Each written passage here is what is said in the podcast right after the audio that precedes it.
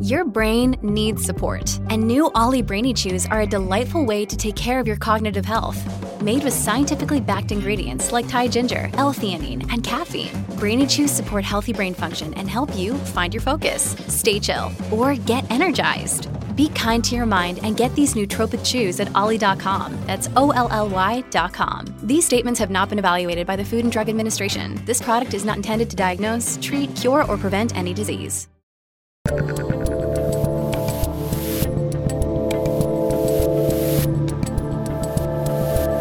Dave Rubin, and joining me today is the 43rd governor of the great state of Iowa, Kim Reynolds. Governor Reynolds, welcome to the Rubin Report. Hi, thanks for the opportunity. I appreciate it very much. It's great to be with you. It's good to be with you. I'm glad you're here. I've seen you a couple times here in the free state of Florida over the last couple months. You've done some blueprint, some Florida Freedom Blueprint events with Governor DeSantis, but we haven't really got to chat too much. So I thought we'd do a little kind of get to know you, and then we'll get into the the nitty gritty of policy. How does that sound? That sounds great. That sounds great. So, so, for the people that, that don't know you at all, what, what should they know about Kim Reynolds? Where's Kim Reynolds from? What's going on here? Well, okay. Well, I'm a small town rural Iowa girl, and we like to like talk about that a lot because you know Iowa's an agricultural state. I like to say we're actually one big small community. Uh, it's a population of about 3.2 million. We have 99 counties. Um, my dad uh, went straight into John Deere and farmed out of high school. My mom stayed at home. Uh, but let me tell you, she ran the house and threatened, uh, you know, us with everything if we didn't do what she told us to do because Dad was coming home at five uh, to set us straight. But uh, because I was, I grew up in a small town, small school. Uh, I participated in everything, and little did I know how well that was going to prepare me to do what I'm doing today. So I was involved in every sport, every activity, anything that I could do. Um, but but again, I think that helped prepare me for um, a career moving forward. Um, so what possessed you know, think, what possessed the small town Iowa girl to go into politics?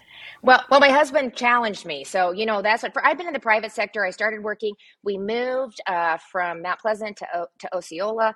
Uh, I started working in the county treasurer's office, and I just I was like, oh my goodness, uh, they don't know about customer service. All of the processes were so antiquated, and um, you know I I shared that with my husband over and over and over for the next four years. Lo and behold, the county treasurer decided not to run again for reelection, which never happens.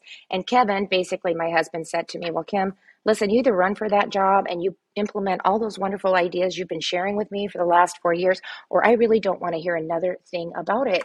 And I just didn't know anybody that had ran for office. I never really thought about it before, but I did. I talked about what I was going to do. I loved, I loved it. The first thing I did uh, was tore down the wall between the two offices. I'm all about breaking down barriers and working together and serving uh, the people that were elected to serve. And so it started by breaking down the wall. And little, it's kind of been a theme of mine throughout my uh, career.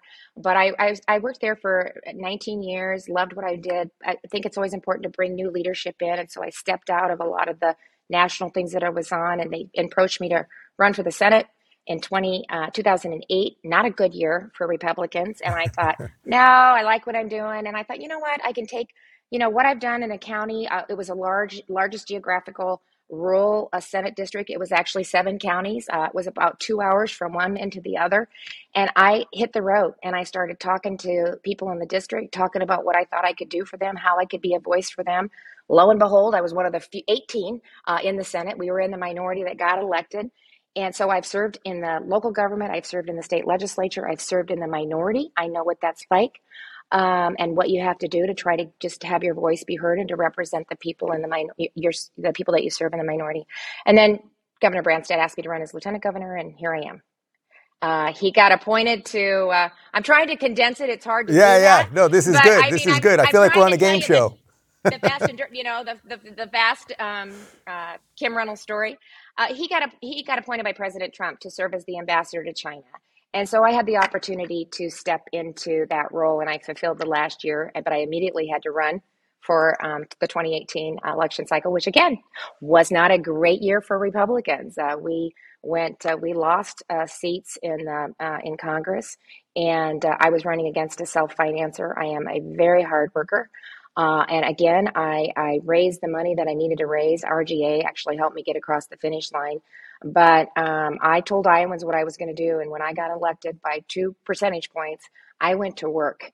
Uh, I'm a little bit of a change agent, uh, not just for the sake of change, but for a purpose. And I'm really proud of what we've been able to do uh, in four years. And I think that was one of the reasons that, you know, this election cycle, it wasn't just two points, it was 20. so evidently, I think Iowans appreciate the direction that we're taking the state. And it's been fun. It's been really fun to work on big, bold ideas and, uh, you know, work with the legislature, get it done, and to go back to Iowans and said, here's what I said I would do, and here's what I did and we're just getting started. So you know we're not done yet. so were you were you exactly at 20 points? Do you know if you were Governor DeSantis was uh, like 20.1 or 20.2? I would yeah, assume there's some sort of bet involved there. I know because you know we're constantly looking at what each other's doing in each of our states, and we aligned fairly well on different policies that we put in place with the way we handled COVID. So he probably beat me by just a little bit. I didn't get one of my state um, uh, depart uh, state uh, wide candidates. We flipped two 40 year incumbents, two wow. 40 year incumbents. We were uh, there were only three statewide races that flipped. Um, Governor Lombardo was one, and then we had two in Iowa. Our Attorney General and our state treasurer. Uh, for the first time since the late 70s, I have a Republican Attorney General. It makes it a lot easier when you have a, a egregious, overreaching administration um, and you're trying to protect states' rights to have uh, an Attorney General that's willing to back you uh, in that process. So let's talk about some of the things that you've done because you know people usually focus on well now Florida and and say Texas as like the freedom states. Uh, but you guys are really leading probably more than anyone else when it comes to education. Can you talk about what's going on yeah. there with school choice and why you decided to even get in that fight? It's not the most fun fight to be in when you're fighting teachers' yeah. unions and everything else. Well, I feel I'm so passionate about it, and I've been working on it for two years, and we've made progress over actually the last four. We expanded charter school, we ex- expanded open enrollment. Uh, I had school choice language uh, for the last two years. I got it through the Senate only to have it be uh, stopped in the House. And I made the decision this last election cycle. I was either going to be an enabler or I was going to get involved in some of these primaries. The chair of the Education Committee in the House blocked it for two years in a row, and I'd had it because parents were telling me as I traveled across the state, they overwhelmingly supported parents having the choice of where to send their child. And it shouldn't just be for those that have the financial means to do it, that every parent should have that choice. And so I got involved in nine primaries. Uh, we were successful in eight of the nine. And the ninth one, I'm proud to say, supported school choice. He was a yes vote. We met right after the election. And I talked to him about why it was important. And, and he just really hadn't weighed in and didn't, didn't want to take a stand on it. But uh, because of those changes within the first two weeks, and, and actually, it's the best bill of the last uh, two years. We were able to, in two weeks, pass a universal school choice. I get there in three years, boldest in the in the country, uh, and so uh, and and at the same time, we also uh, put into account, I think, providing some flexibility, long overdue flexibility for our, our public schools. It's critical that we have a strong public school system. This is not a zero sum game. It will elevate all of um, education. I firmly believe that.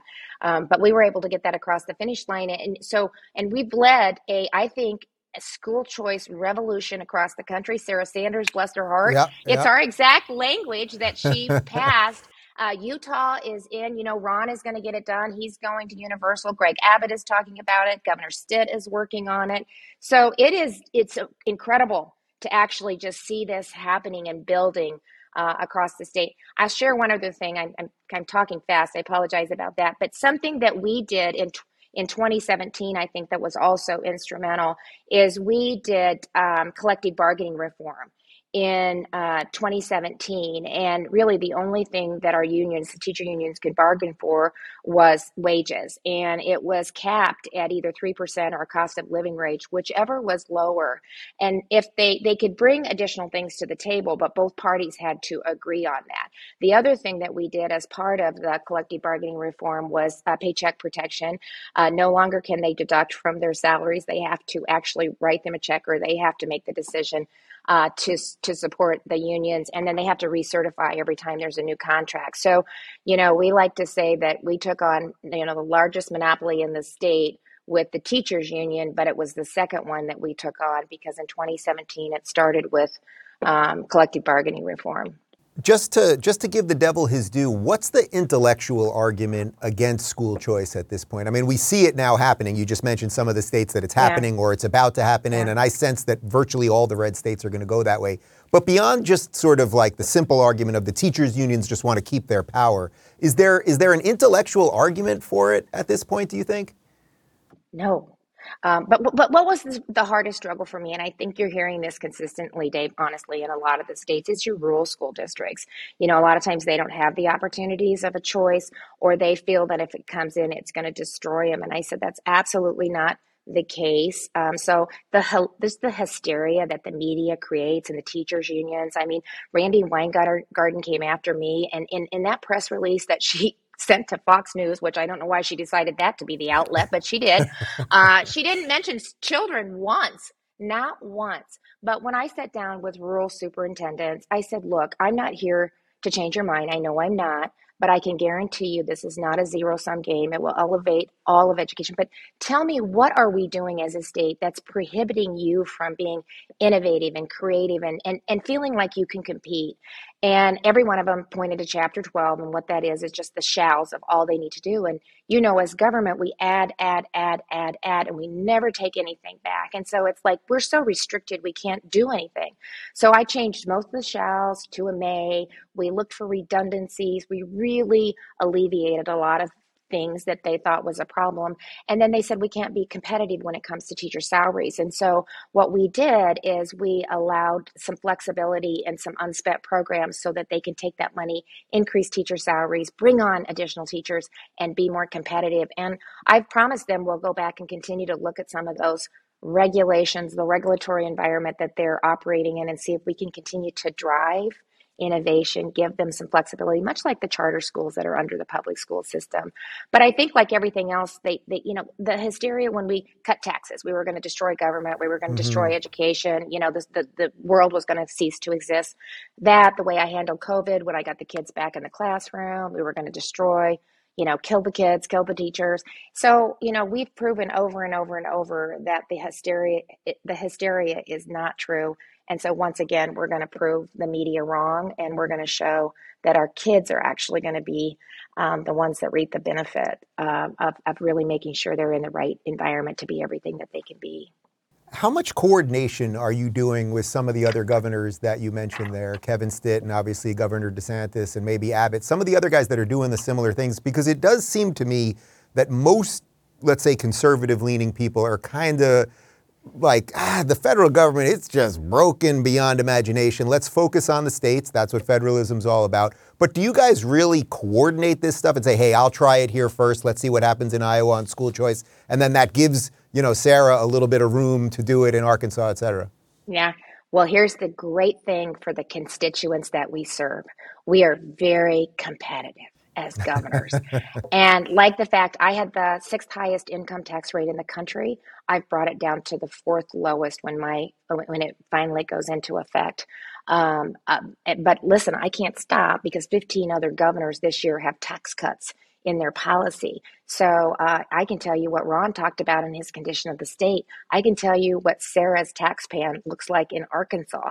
I can tell you what Doug Ducey did with occupational licensing reform in Arizona. So there's no reason to just to recreate the wheel, but what I can see is what other governors are doing, and then you know, or, and hopefully we're leading and we're providing some of those examples as well. I think we have with with education, um, but but uh, we take that and then we adapt it to what works in our state. Like I don't think you know, um, Kevin's not able, I don't think, this year to get to Universal, but he's making the steps that we made in years prior to this. So, you know, he won't be done. I can tell you what his goal is. I've talked to him. Uh, as we get together in RGA and have the opportunity just to just to have conversations and talk about what we're doing. Um, it, it's that's where we get a lot of the ideas and a lot of the consistency. So Sarah took our same uh, school or ESA program, and hers is I almost I think exactly the same. But then she brought in a lot of stuff. I mean, she hadn't done she got CRT, parental rights, some of the other areas that we've already passed or that we've passed this this session too. She put it in one big bill, but it drives all of us to look at what we're doing and how we can be better and more competitive as a state because we all want to retain the people we have. We want we, workforce is an issue. So, you know, whoever's winning that argument and bringing people to our states, it helps our economy grow. It helps our businesses get the workforce that they need. And ultimately, it helps our schools uh, be more successful as well in our community. So it's, it's a win win to have all of us kind of looking at how we drive that narrative. What what else should people know about Iowa? Because I feel like Iowa kind of falls under the radar. And then you know there was know. there was always the straw poll. The straw poll doesn't exist anymore, which I think is still shocking to a lot of people. I guess I it's know, just it was so fun. What happened? Why did it Why did it end? Oh. They just it was too much. What what was going on? Oh, I just think everything you have a couple of crazy things that don't work as well. And then we always are, you know, people are always looking for some way to do things just a little bit differently. Uh, I'm so grateful that we were able to hold on, at least for the Republicans, the First in the Nation caucus is so short sighted by the Democrats to let that go to protect a really weak president, where I think it's like only 37% of the Democratic Party think that he should run for reelection. That drops to 23, according to the AP poll, I think, for those under 45, even thinks that he should run for reelection. And they always, they turn their back on rural America and they wonder why they can't do well in the heartland of America, but yet they can't take the time to come to the state and actually talk to engaged Iowans who are knowledgeable on the issues.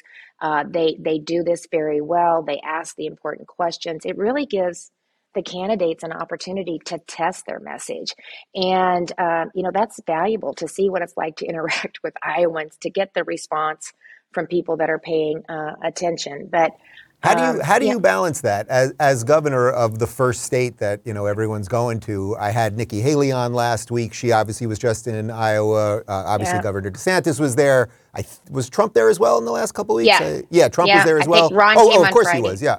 Right. So, how do you balance that? Because obviously, there's all these strange alliances kind of forming, and I'm sure there's some stuff under the hood and all that. And it's your state. Well, I've made it very clear, and I've told every one of them, you know, as the governor, I want everybody, because it is the First Nation Caucus, so I want everybody to feel welcome. So I have said to every one of them, I will be happy to be with you uh, in the state of Iowa. I can help you lo- let you know when we have events that I think it would be beneficial for you to be here. I'd love to do the state fair. Oh, by the way, we'd love to have you come to the state fair. Yeah, you, you don't want we'll to miss it. It's, it's yeah, awesome. Yeah.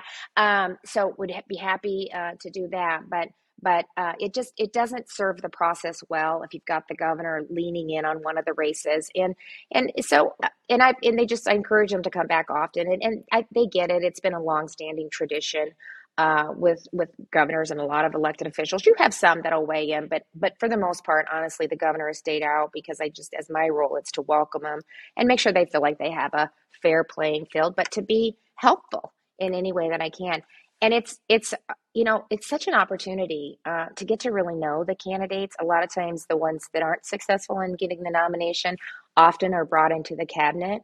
And to be able to have those personal relationships with the individuals that are running it's helpful for my state as well. Uh, let's talk about covid a little bit because you mentioned it briefly a few minutes ago. Uh, you guys basically were in that front end of staying open and not locking everybody down and, and all of that stuff. I mean was that purely just gut instinct by you? Were you just not going to listen to all of the bureaucratic nonsense? Where, where did that come mm-hmm. from? So I early on was able to uh, contract with Test Iowa, and I was able to provide a lot of the infrastructure that I needed and a pretty robust data collection system to provide data in this in, in our state. And uh, fundamentally, from the beginning, I mean, we we closed down for a little bit in the beginning, you know, the 15 days, and we'll be through this. I mean, everybody pretty much when we didn't really understand what was going on, what it mm-hmm. meant, how it was being spread. Uh, but as we were able to start collecting data, and, and and one of the things that from the very beginning, you know, I produce our farmers and producers produce 10% of the nation's food supply. I had to figure out a way to keep those processing plants up and going and the food supply chain moving. And so we needed to be able to do the testing. We needed to be able to make sure those employees knew that they were working in a safe environment uh, so we could keep things going. And then, and then, so as we collected data, but fundamentally, you know, I just put my trust in Iowans. I did a daily press conference. I was honest about the data. I told them what was going on. We talked about what you needed to do to help, you know, protect against it. But I put my trust in Iowans to do the right thing, and they did. And early on, it was obvious that locking down wasn't the wasn't the right um, decision. It was early on. It was obvious. I talked to parents. I talked to kids. I talked to you know, we did Zoom calls that, that, I needed to get the kids back in the classroom. I got sued from some of our largest schools, and to see mm-hmm. the statistics from the schools that sued me, the kids that dropped out and were lost through all of that. And so we were in one of the best uh, fiscal shapes heading into COVID. We were one of the number one states coming out of COVID. And uh, our economy uh, is in a really good place because we kept our state, for the most part, open and moving. And we did it in a responsible manner. Uh, Ron and I were the first two states to actually uh, say, by law that 100% of the, the, the, parents have the choice to go 100% online or 100% in the classroom but that parent was going to make that choice on where they wanted their child to, to receive their education and uh, it's reflected in the NAEP scores that came out. Uh, we, we, you know, we didn't drop. We actually rose. Uh, we still have work to do. So, you know, there's learning loss. I'm not saying that, but our kids are in a better place because we had them in school and we kept them safe. What kind of influx did you guys get of new residents after doing some of these things right? Because there has been a freaking mass migration across the United States. I'm, as you know, I'm, I'm one of them You're from Cali to Florida. Yeah. I know. So we're trying to find a better way to track that, um, and our numbers don't don't even come cl- close to what Ron is seeing. Um, you know, but we're we're probably around ten thousand migration in. But but let me put that into context. Uh, Missouri is like, or excuse me, Missouri, Illinois has lost over 250,000 mm-hmm. uh, migration out. Uh, Minnesota is looking about 17,000 out. So the fact that we're positive and growing, and to your point, I mean, I feel like I got to get up. And so anytime I can get to Florida or I can get anywhere or I can bring candidates in where they're talking about Iowa and what we have going on here, we just have an extremely low cost of living, a low cost of doing business. Our home ownership for young people, we lead the country because it's relatively inexpensive. They can start building that asset and equity in a home. Um, you know, our, our communities are safe we back the blue. I did that in 2021. We had extensive bill that really supports our law enforcement, and and we we we um, are getting recognized. Cato just recognized Iowa as the most fiscally responsible state in the in the country this year. And we, now get this: I don't have an ocean or I don't have sunny weather. I got winters, but we are among the top 10 best states to live, work, and raise a family. Iowa made the top 10 list. So I always say, you know, you know, we we we think this little little state in the heartland of America, uh, people forget about it, but people are starting to recognize uh, what we have to offer here in our state. And it's been fun, I think, to drive that. We're not taxing our pension retirement anymore. We started that this year. I talked about reducing the tax. We're going to 3.9 flat and fair, and my goal is to get to zero. But I told Ron and Doug and, and Greg, I said, you know, okay, they can Iowans can go down there for two damn months uh, in the winter when we have cold temperatures here. But by God, they're going to continue to be Iowa residents if it kills me because they're such a valuable asset. You know, we want them to stay in Iowa. So um, that was a really big deal for me to be able to get that passed and yeah, through the legislature. I want to jump back to something you said before. So, so 10% of the food supply coming from Iowa. You have to deal with all the COVID nonsense. And now I sense there's like a general feeling that all of our supply chain things are kind of breaking down. What kind of uh, issues do yeah. you have, you know, even post COVID, making sure that uh, the farmers are going to be able to farm and the federal government's not yeah. going to take land and just all the crazy things that seem yeah. to be happening? Well, we're watching it all the time. You know, you have a lot of talk about Chinese coming in and, and, and, purchasing farmland. Well, we have been, we've had a ban in place. I mean, we recognize our role in feeding and fueling not only the nation, but the world. And we've had a ban in place to prevent them from buying uh, farmland, agricultural land in the state of Iowa since 1979. I think it's one of five states that really has some great model language that other states are taking a look at. I think there's a total of 15 now that have that uh, in place. So, you know, we got to make sure that they're not continuing to gobble up uh, American farmland. In 2013, we saw them come in and purchase Smithfield Foods, which controls a lot of the U.S. pork supply and revenue. Um, so we need to just be conscientious of that. You know, we have the supply in a surplus, so we're fine. But then you take into account that and that the investors in all of this are controlled by the CCP. So it's state owned, you know, this is driven by the Communist Party. But you've got the war in Ukraine that's messing with the grain, uh, global tra- trade with grain, you've got inflation, natural disasters. And so, and supply chain issues. You know, you've got an increased cost of input cost and how that's driving the cost of food. So we need to pay more attention to food security and what it means in this country And we just can't be naive about uh, China's intentions and what they're doing, especially when they're buying land next to military uh, installations. We've seen many attempts to do that, or to stand up a windmill in Texas that allows them to get into the uh, into their grid. So you know, we just need to pay more attention. Congressman Feenstra actually has dropped a bill. It's called the Farm Act. You know, they all have the acronyms, but to just bring more transparency to the purchases to make sure that the United, the Secretary of Ag is on that commission and that they're reviewing uh, uh, who's purchasing and what. It's an antiquated system, and it doesn't, you know, it just it does t- not timely, and it's very complex with the corporation and the way that they can structure some of those purchases. So we need to take a look at that, and we need to get serious about it. Uh, and and put a stop to it. Um, you know, this farmland belongs to American farmers, and and we we can't, you know, take that for granted. We need to be serious about this. How worried are you that you guys can do everything right you know, in some of these red states, or you know, within reason, most of the things right, and that just because of the fiscal stuff that the government's doing and printing money endlessly and inflation going yeah. up and everything else, that it still is going to harm your citizens, even if you're doing right by them. Well, that's why I think 2024 is critical. I mean, right now our fiscal health is strong. We have significant surpluses. We're continuing to see uh, our economy grow. I think last year was about 11% growth, so we're continuing to see that. But you know, there it's it, we're worried, we're watching. Um, and it's a concern. I mean, it's a constant fight against what's happening out of Washington, D.C. I, I mean, the, the, chaos, just the uncertainty, the overreach is ridiculous. And um, we, can, it, you know, we're a resilient country. We're resilient people. But to see what's happening at the southern border, to see, you know, he continues to pay people to, to, to not work. I mean, that is an issue. Uh, they're talking about raising taxes. They need to quit spending money. They need to unleash American energy. I mean, it's just, it's just everything is a battle. And you know, I don't we can survive two more years, but by God, we better get the right person leading this country in 2024 or, or we're in trouble. And just the weakness uh, on the world stage. I mean, you know, China's paying attention and uh, they're watching, and every day, you know, we see you know I, him fumble so many things whether it's the afghan afghanistan withdrawal or the southern border or look what happened to hong kong. And then you've got you know his statements on taiwan and not not once but twice but three times. And then his staff walks that back.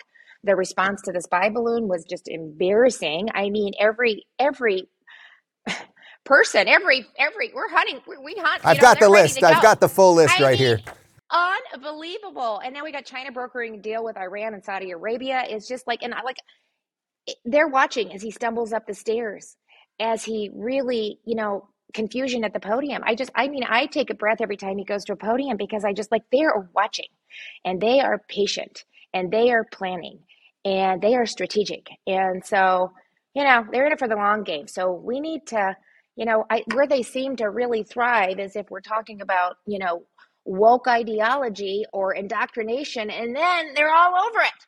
You know, so they have the capacity to react. It's just in a weird place. You know, I mean, it's unbelievable every day what you see happening. So we're going to continue to cut taxes so they can help our people address uh, the increased cost and inflation and do everything that we can. But it doesn't, boy, wouldn't it be nice to have a partner? Instead of somebody that you're working against every single day.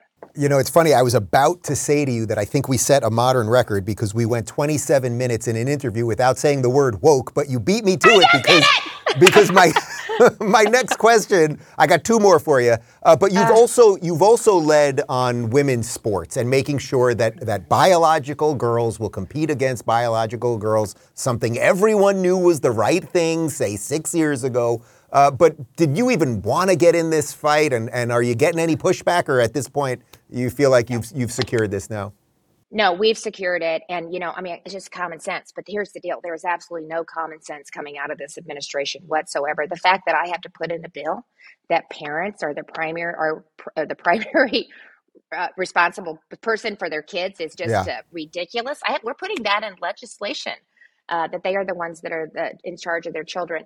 But you know, I have three daughters. I played every sport. I started with that. We get in with this, so you know, it's it's a fairness issue. Come on, I mean, female athletes just they they deserve a fair competition and there's a physical advantage and everybody knows that but i had a great we had a young woman her name was ashley um, Erzin, and she was phenomenal. She ran the 800 meter dash in high school, set the record, set the record nationally, was such a tremendous advocate for this. Uh, but the same day that she broke the record, set the record for the 800 meter dash, that, that same meet, the boys were running also. There were 85 boys that beat her record yep. at that same meet. It's just, I got a granddaughter who runs track and the boys and girls run at the same time. All you got to do is look at the scoreboard. And so, you know, the good thing is, I'm telling you, uh, with all of the stuff that's happening, the Iowa poll has been pulling what we've been doing as a legislature and what I've been driving as some of my initiatives. And I'm sure they're just crying every single day that they have to release one of these. I'm going to have uh, Colin send you some of them, but they by 60% of, of parents don't think that gender identity and sexual uh, orientation should be taught to kindergarten through sixth graders 60% and that's in iowa and that and just it, it's just on every single of the issues that we've really talked about and ran on uh, Iowans support it and they're supporting it by pretty significant margin. And you think that, you know, I thought that's what you hear when you travel, but then to have it confirmed and, you know, the Iowa poll is supposed to, you know, they're pretty, pretty good, pretty spot on, uh, whether it was cutting taxes or supporting parents or uh, taking pop and candy out of SNAP. I mean, it's it, they they have really um, lined up and really validated the things that we're working on um, that they supported, and it's just it's just nice. I don't. I don't, you know, got to be careful of the polls. I mean, I guess you know I love it because it supported what I, you know, what we're doing. But you know, a poll right. is a poll, and yeah. I don't govern. I don't govern by that. I mean, or I wouldn't have got involved in a primary, but I could hear it. I'm all over this state, but it, it it did validate what I'm hearing from Iowans, and it was just kind of nice to see that and to read that. All right, I got one more for you. I sense you probably know where I'm going already, but I've seen you at a couple of these blueprint events with a bunch of other governors and senators. You know, there really does feel like there's this massive political realignment happening. Where there's going to be a real brawl in the in the Republican nomination process. Um, I don't know that uh, anyone's been floating your name for anything, but it seems like you'd be a good piece of the puzzle uh, on that side of things. Like, do you have any national aspirations to that level? Are you just focused on Iowa, or is this just the easiest question to give me a politician's answer? Probably you won't be surprised. I really am just focused on Iowa. And, you know, just everything that I've done, I've just really focused on what I was doing and just try to do the best and to really leave it better than I found it. And I've done that just through whether it's a private sector job or whatever level of government that I've been involved in. And so, um, like, I'm coming back next year and I'm cutting taxes. We left it alone this year because we're watching the economy. I just passed a government realignment bill where I go from 37 executive branch agencies down to 16. Wow. I it is incredible. It will be transformational. Uh, I want to be a leader, so I wanted to get my house in order before I went into local government and told them we can't keep doing things and like we are. Uh, we can't continue continue to cut taxes and operate in the manner that we are. We have to be more efficient and more effective. And um, so, and it was an enormous bill. I got it through uh, both chambers. I, I got it through um, just this week, and so it's coming to my desk, and it'd be about two hundred fourteen million dollars savings uh, over like three, four, three to four years, and that's probably conservative. So, so I'm going to keep doing what I'm doing, and we'll see what happens. I really made that one too easy. All right, when's the Iowa State Fair? How about we end with that? When's the Iowa State yeah, Fair so that I can put it in the calendar? It's August. Is it set August seventh? I think is when it is. It's a whole August seventh. All right, we're gonna we're, we're gonna see what we can do we're going to send you an official invitation because we want to host uh, kind of what Ron did down with the blueprint. We want to bring some of the media in and just really have some fun. And there'll be a lot of candidates through. So I can guarantee you it will be worth your time. The food is incredible. So diet before you get here. Just a word of advice. I've seen the um, pictures of the corn dogs. I will not eat for a week beforehand. Then no, I'll bring no, I'll bring the whole Florida crew. Awesome. I'm good with that. Governor, you. I appreciate your time and I'll see you in August. Thank you. Sounds great. Bye bye.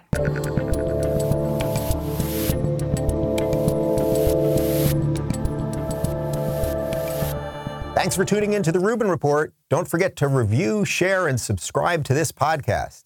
If you're looking for early and exclusive content, you can join me on Locals at rubinreport.locals.com.